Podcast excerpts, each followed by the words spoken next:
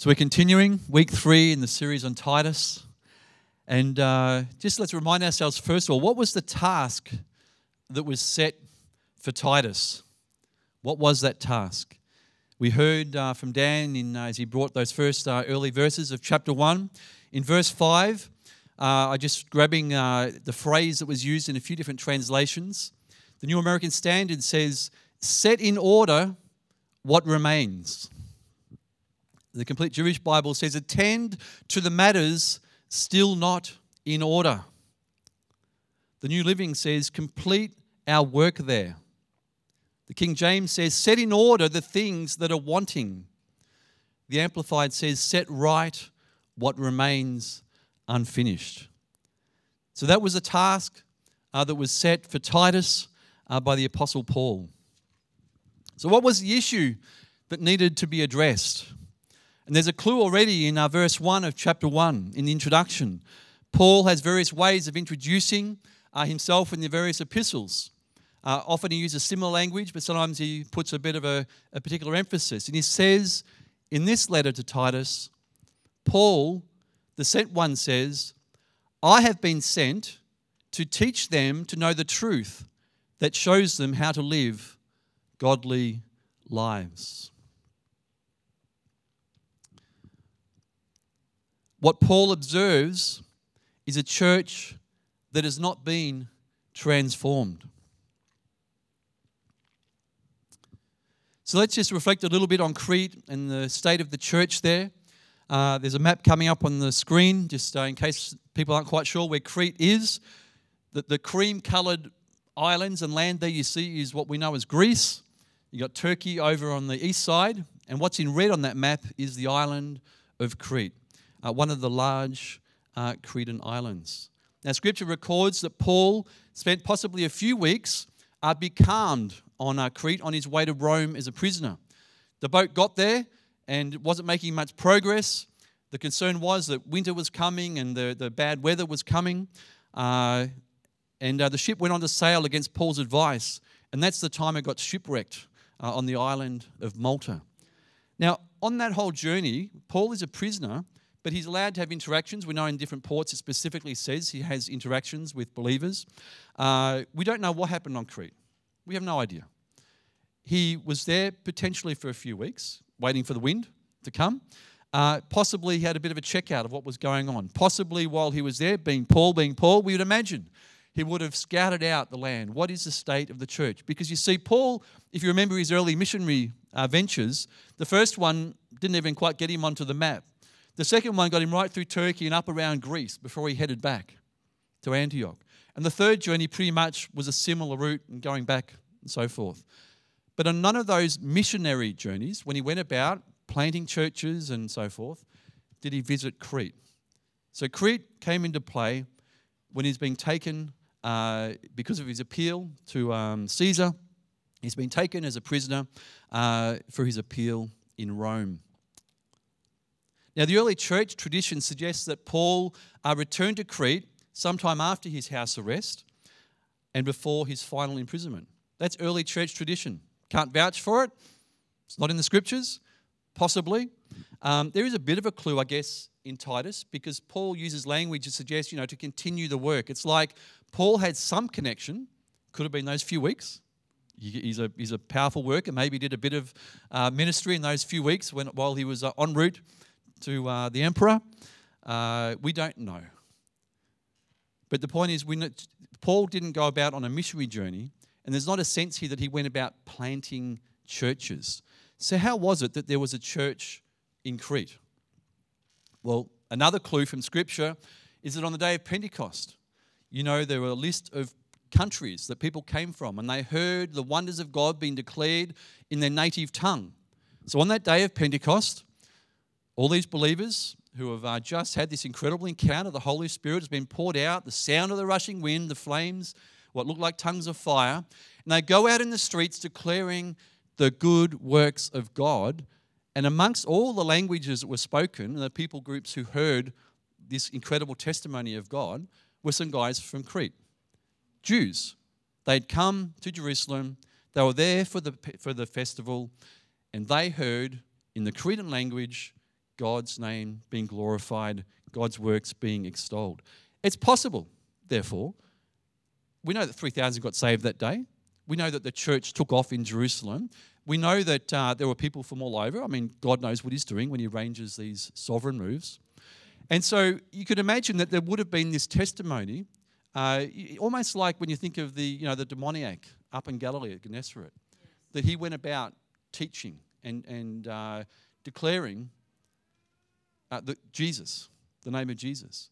So we know that there were people impacted by the ministry of, of both Jesus directly and also at Pentecost who would have gone back and started this experience of what is church? What does it mean to be a Christian?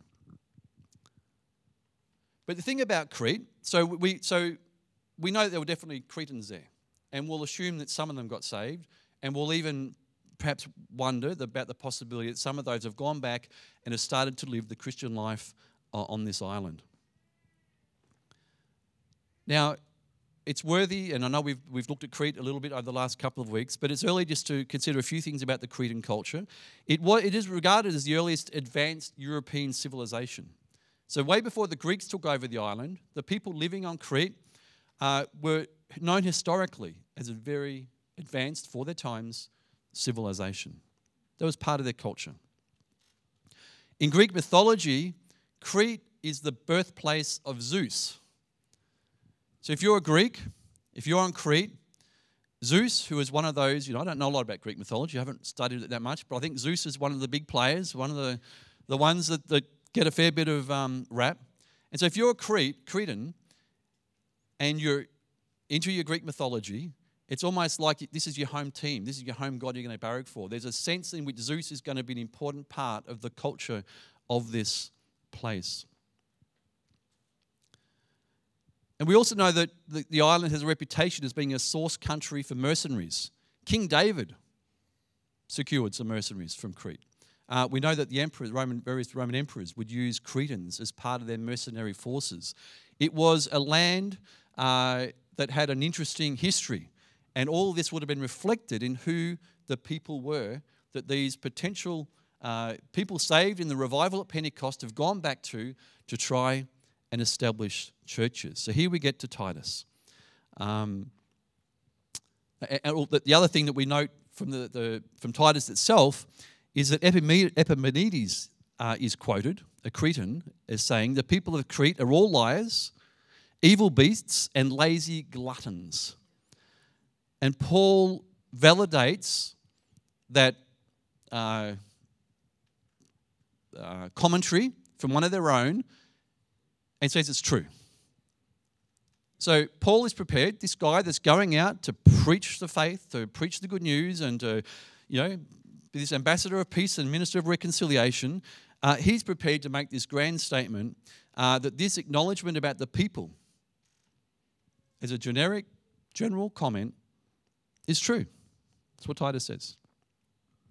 And so we need to get a sort of a sense of the type of, you know, because the, the, the, the church is going to be um, a combination of, you know, often where people are coming from and who they are and what their cultural and, and previous experiences be and has been, and to the degree to which they are then being transformed by the work of the Holy Ghost. So, you know, God can create in every culture something good and beautiful. But even so, that church is probably going to reflect different things. It's going to have a different expression, a different manifestation of the manifold wisdom of God. It's part of how God reveals his glory to the angelic hosts, is showing how a people can be transformed and renewed into something beautiful that reveals to even the angels stuff they didn't have a clue about. Actually revealing the, the essence of who God is.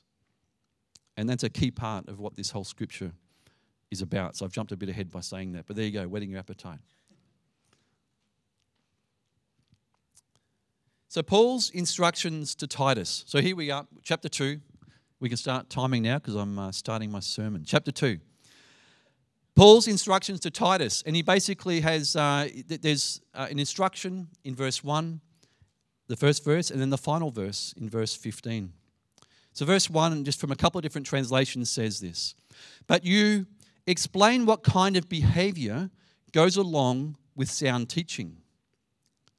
Another, another um, not so much translation, but um, the Passion, so paraphrase. Your duty is to teach them to embrace a lifestyle that is consistent with sound doctrine. And in verse 15, the final verse, these things, having run through the list of behaviors, uh, these things speak and exhort and rebuke with all authority. No one is to disregard you. These are the things you should say encourage and rebuke with full authority. Don't let anyone look down on you. You must teach these things and encourage the believers to do them. You have the authority to correct them when necessary.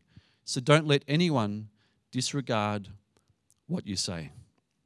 All right, I've possibly now, having jumped ahead, not quite covered the base here. So, Paul has, whether it's in this three week sojourn or whether he's revisited Crete after his house arrest in Rome, we don't know. But Paul has made his own assessment about the state of the church, a church in all likelihood that he did not plant. So, this is not a church where he's gone in and been the, the virgin teacher that's come for the very first time to preach the good news of Jesus Christ. He's coming to a people who have already heard it, possibly 30 years earlier. Possibly they've already had a Christian experience that is now um, taken something good, something birthed in God, but along the way, contaminated by culture, lack of good teaching, no proper church structure set in place, and these people have found their own way. And from the, the um, from this chapter, what we understand is that the behavior of these people did not reflect what you would expect from good Christian people. And Paul's identified the issue. They have a behavior problem. They're not the only church to have a behavior problem, but they have a problem with behavior. And Paul is instructing Titus at the end here one, you've got to address it. And not only do you need to address it, but you need to do it with authority. And Paul is reminding Titus that he has authority. He has authority based on the word of God to speak to these people about their behavior. Now, he says words like, Don't let anyone look down on you. Uh, don't let anyone disregard what you say. No one is to disregard you. Well, how do you? That's not really up to Titus, is it? If people want to, people can think what they like of me. Of anyone here that got up to speak, they can think what they like of Titus. I mean, people have their opinions, don't they? So, you know, it's a bit odd, isn't it, to tell somebody they're somehow responsible for the way that people might regard them? Well, obviously, ultimately that is true. But the instruction of Paul to Titus is to let him know himself the authority by which he can speak and the way and the manner and the posture he has in the way he delivers his preaching and his teaching. Remember the last two weeks, what's been the big theme in Titus so far? Sound teaching, good teaching solid doctrine. All right? And Titus is to preach and teach and exhort, and as we read in this chapter, show by example what it is to live the Christian life and be able to then encourage and correct when he sees things inconsistent with that. What I'm going to do, might need my glasses, we'll see how we go. I'm just going to read out a, a passage from uh, 2 Corinthians uh, chapter 13. Yeah, get my glasses. Um, because here is Paul addressing another church that has a problem dealing with sin. So let's just have this in our minds as we consider what we're reading today. I'll read just from verse 2 to 10. Uh, so this is 2 Corinthians chapter 13. I have already warned those who had been sinning when I was there on my second visit. Now I again warn them and all others, just as I did before, that next time I will not spare them. I will give you all the proof you want that Christ speaks through me. Christ is not weak when he deals with you, he is powerful among you. Although he was crucified in weakness, he now lives by the power of God. We, too, are weak, just as Christ was, but when we deal with you, we will be alive with him and will have God's power. Examine yourselves to see if your faith is genuine. Test yourselves. Surely you know that Jesus Christ is among you. If not, you have failed the test of genuine faith. As you test yourselves, I hope you will recognize that we have not failed the test of apostolic authority. We pray to God that you will not do what is wrong by refusing our correction. I hope we won't need to demonstrate our authority when we arrive. Do the right thing before we come, even if that makes it look like we have failed to demonstrate our authority. For we cannot oppose the truth, but must always stand for the truth. We are glad to seem weak if it helps show that you are actually strong. We pray that you will become mature. I'm writing this to you before I come, hoping that I won't need to deal severely with you when I do come. For I want to use the authority the Lord has given me to strengthen you, not to tear you down. So we can see here again that Paul takes sin in the church very seriously. Now, it's true that he had warned these people, but it seems for a second time. He's a minister of God's grace. He, he seems like, you know, they're still there in the church. They haven't yet been kicked out or otherwise dealt with. But he's making it very clear that whatever, without, whatever the issues were, and the, the letters identify some issues the Corinthian church had, that this was just intolerable to continue in a church that is there to lift high and to glorify the name of Jesus Christ. And so there's this combination, if you like, of grace, of mercy, but also a very clear statement that it cannot continue. And it's interesting that Paul uses language that says, well, you know, he, he's quite determined that if he has to, he will deal with it. Not to show that he's some great, powerful leader, because he makes it clear. He says, I would rather be shown to be weak by not having to deal with this, by you just getting your own act together. Because it's not about me showing my power and position as the apostle of Jesus where I can start just, you know, lording it over you somehow. That is not the heart of Christ. And this is the essence, really, of the issue that's being addressed in Crete and with Titus. In the very, you've got to understand that, that Paul comes to this as a Pharisee. He knows the law, he's a law keeper, he knows the law better than most. He also knows better than most that the law is incapable. In other words, following the law and all the good works that you do in following the law is incapable of saving you. He makes that crystal clear. There's no crystal clear throughout his letters. He's on the road to Damascus and he has an encounter with Jesus. And Jesus says, Paul, Saul, Saul, why are you persecuting me?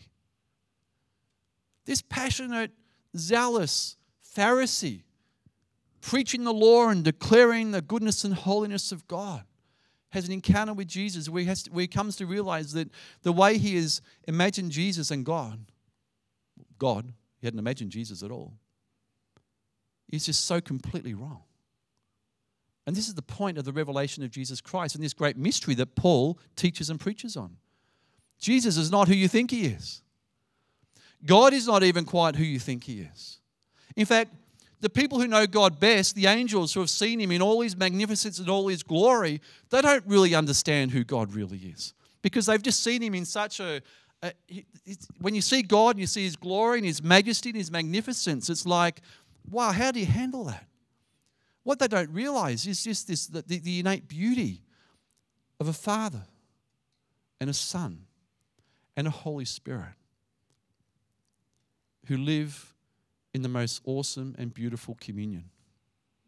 I enjoyed, I was just reading something um, that, that Shane passed to me during the week, and I followed some links back back to some other stuff that he'd written previously, and there was a, a beautiful article that spoke about this incredible deference that the Trinity have one to the other, the preference they would show one to the other. You see, God, God, each person in the Godhead is well entitled to understand, I forget that there are all these P words that Shane used position, uh, position. Um, all, all these posture, power, I should have remembered, they're all great five words. But this thing about posture is what wasn't understood the way God postures himself. And you see, Paul has encountered this Jesus and what he's learned, and this revelation he's been receiving before he started his ministry, before the first missionary journey. But as he goes on and establishes the churches, Paul is clearly understanding more and more revelation of who God is, how the Trinity works. And he's also understood that the purpose of the church, one of the purposes of the church, as he says in Ephesians chapter 1, and I preached before, is to declare the manifold wisdom of God to the principalities and the powers who knew God but didn't really know Him. The church is meant to reflect something of who God is and how He operates. And so Paul has come and he's seeing an expression of the church in Crete that looks nothing like the way God is. Nothing like his, the way God would conduct himself, the posture of God. Not remotely close. And so Paul is just seeing reflected in their behavior that this is not a church that's anywhere near being transformed by the working of the Holy Spirit, to be sanctified, to be set apart, to know the power of God in operation, to declare the truth, and to see the mighty works of God take place. This was a people who had had a taste of it. People, maybe 30 years previously, had seen something amazing at Pentecost.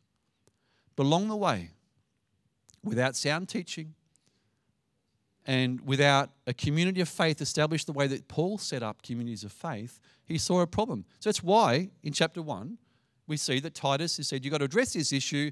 One of the first things you've got to do is point leadership. Who can what? Who can teach? Because without it, you're not going to have a church that's of any value, that's worth its salt.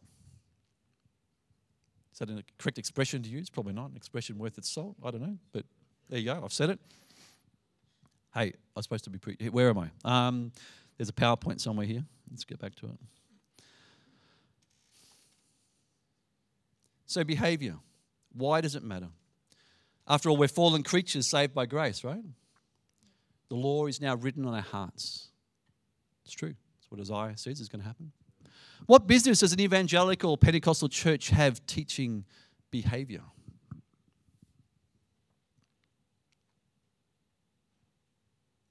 Question for you to think on, maybe.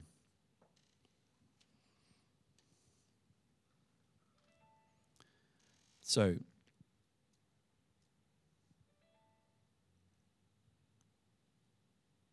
I think that's the slide I want. So, I mean, Paul addresses it in several verses in chapter 2. So, well, let's look at those first because we're doing Titus chapter 2. So, Paul says, in terms of poor behavior, he says, then they will not bring shame on the word of God. So, the reason not to engage in poor behavior is that you would not bring shame on the word of God. In verse 10, he says, talking about good behavior, he says, Then they will make the teaching about God, our Savior, attractive in every way.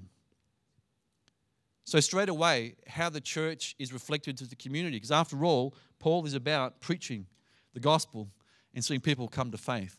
He wants, he knows the church, the churches he's planting here, here, here, and everywhere, and the whole mechanism he's setting up to have these churches strong and growing and in faith and in love and all the things he writes about. Um, he wants a strong church on the island of Crete, and so he knows that this issue of behavior has to be addressed. But he also explains it this way in verse 11 For the grace of God has been revealed, bringing salvation to all people and we are instructed to turn from godless living and sinful pleasures. We should live in this evil world with wisdom, righteousness, and devotion to God. And in verse 14, He gave His life to free us from every kind of sin, to cleanse us, and to make us His very own people, totally committed to doing good deeds. It's the essence of the gospel. You can't separate it. And I think as evangelicals, we get a bit confused because we know it's not about good works. Good works don't get us saved. We know that, right?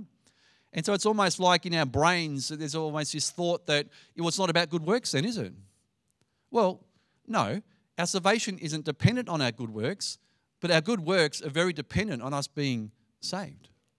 It's the fruit, it's the result, it's the expected outcome of lives that have come in belief and repentance, saying, God, I'm not here to live anymore. Jesus, be the Lord of my life. You show me how to live this life. That's, that's salvation, right? And, and, and it's just the logical outcome and the outworking of not just making that a one off thought, but actually a choice that this is how I'm now going to live my life. And one of those verses you may have noticed back in that 2 Corinthians 13, I think it was verse 5, Paul actually invites the people to examine themselves. How genuine is your faith?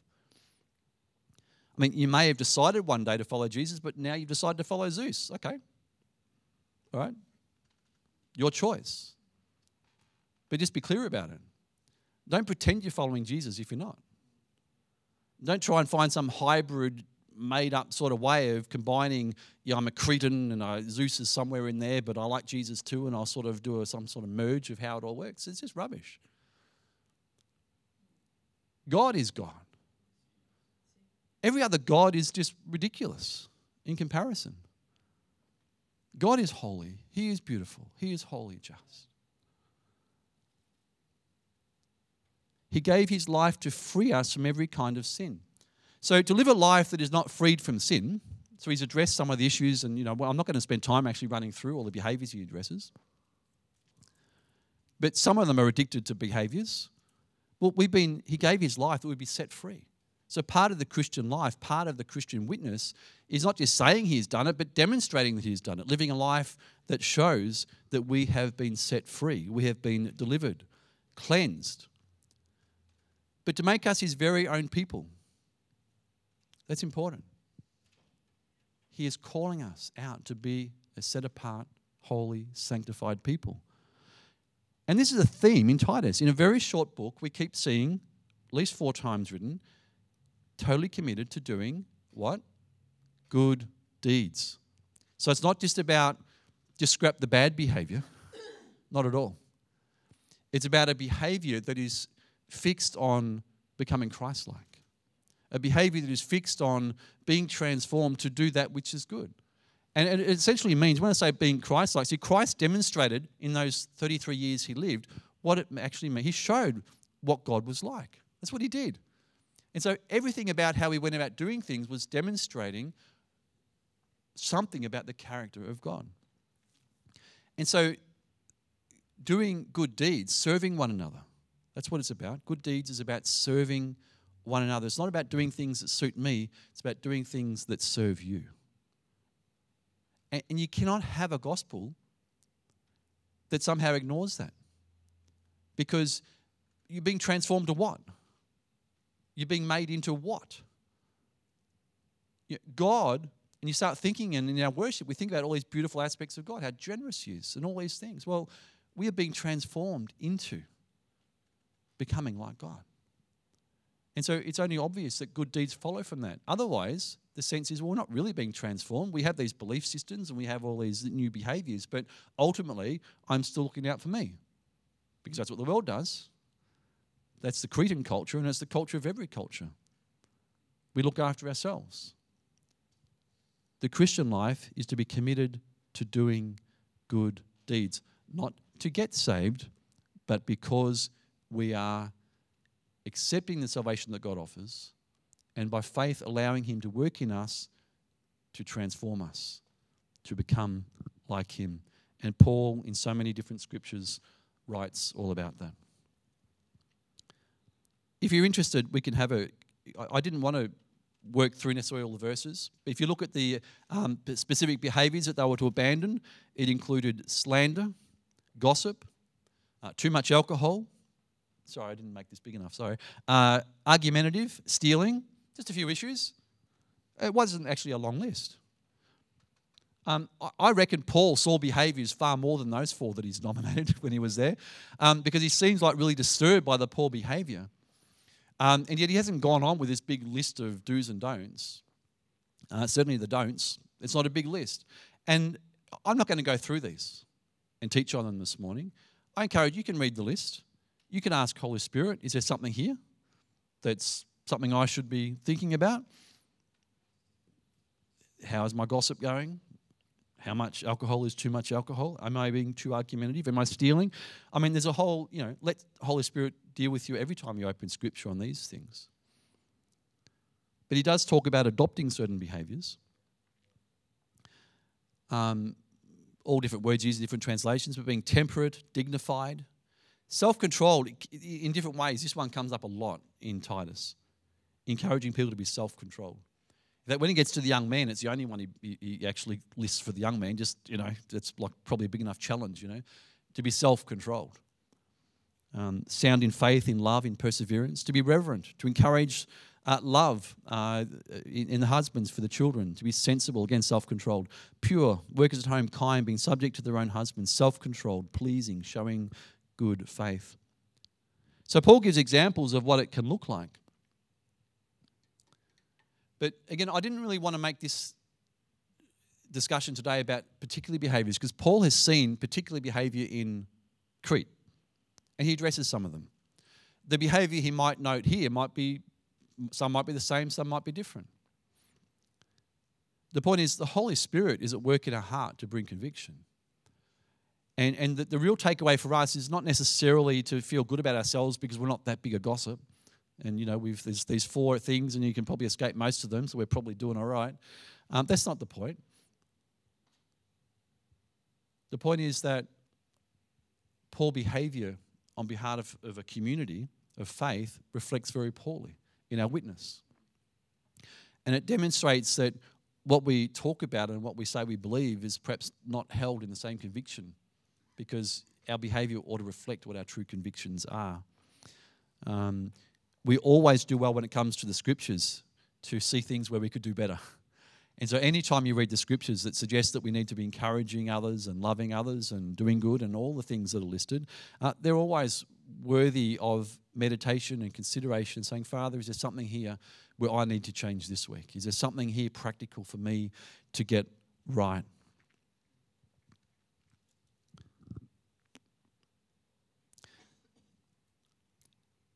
But as I um, you know, just reflected on this chapter and in, in, uh, in bringing this word today, it's really, I think the bigger question I'd like you to be considering is you know, why, why our behaviors matter.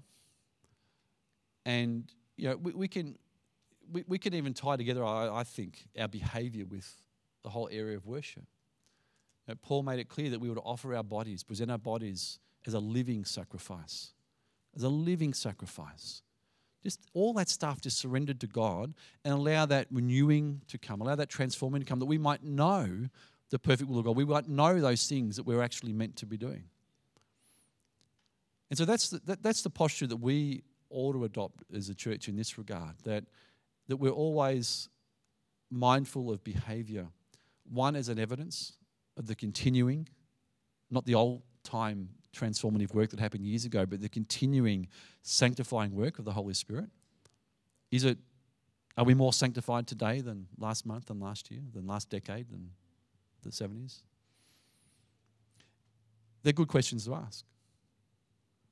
And as a community of faith, are we those that are always encouraging? And even though this is directed to Titus, um, the other thing I thought worthy for us to think about this morning because, you know, Titus isn't, he's, he's addressed as, as a true son in the faith. We don't know exactly his position in the church. What we do know about Titus is he was a colleague of Paul. He went with him. Clearly, he, he, he turns up in different locations where Paul is ministering. And, and I, I'm not sure on this, but my understanding that he ended up planting churches up in the Yugoslavia sort of area. That's where Titus sort of ended up. That might be just more church tradition again. But um, so he went on to do this apostolic sort of work. But the point is, he was left. Paul saw churches, groups of faith, communities of faith that were really struggling. He's told Titus, look, these guys are in solid teaching. Find some local people who you can put in charge who can teach. It was only a temporary thing in a sense because it, you'll see next week when you get to the end of, the, of chapter 3, Paul wants to send some other guys, one or two other guys to come in and help. And says, Titus, you can join me over here. All right? But there's a particular assignment for Titus at this point. But the point is, he had authority. And it's good for us, I think, in church to remind ourselves that there is an authority, a scriptural authority, where good order in the church is something that is laid out for us, and we need to be mindful of and, and consider the degree to which even that is an authority that we, uh, in, in our maturity, in our understanding of Scripture, uh, where it's appropriate for that authority potentially um, to be part of the way we interact with people as well. That's just a question for you to ponder. I'm just going to leave it at that. A question for some to ponder. Father, we thank you for your word. Father, it reminds us again of just how beautiful and awesome you are. The Apostle Paul had so many other things to be concerned about, so many other church plants and people he loved, people he knew, people he was connected with. And yet there was something about Crete, Lord God, where he was concerned about the state of your church and he's got Titus to go there to put things right. Father, that reflects your heart. And we know that that's your heart even for us as an assembly here in Box Hill. Father, you want us to be in a right path. You want us to be positioned in a way where we are growing as a community of faith, where we're learning more about you, more about how you want us to live, transforming us, enabling us to be those conduits of your love, your power, your truth that will set people free. Lord, please help us to be a better church.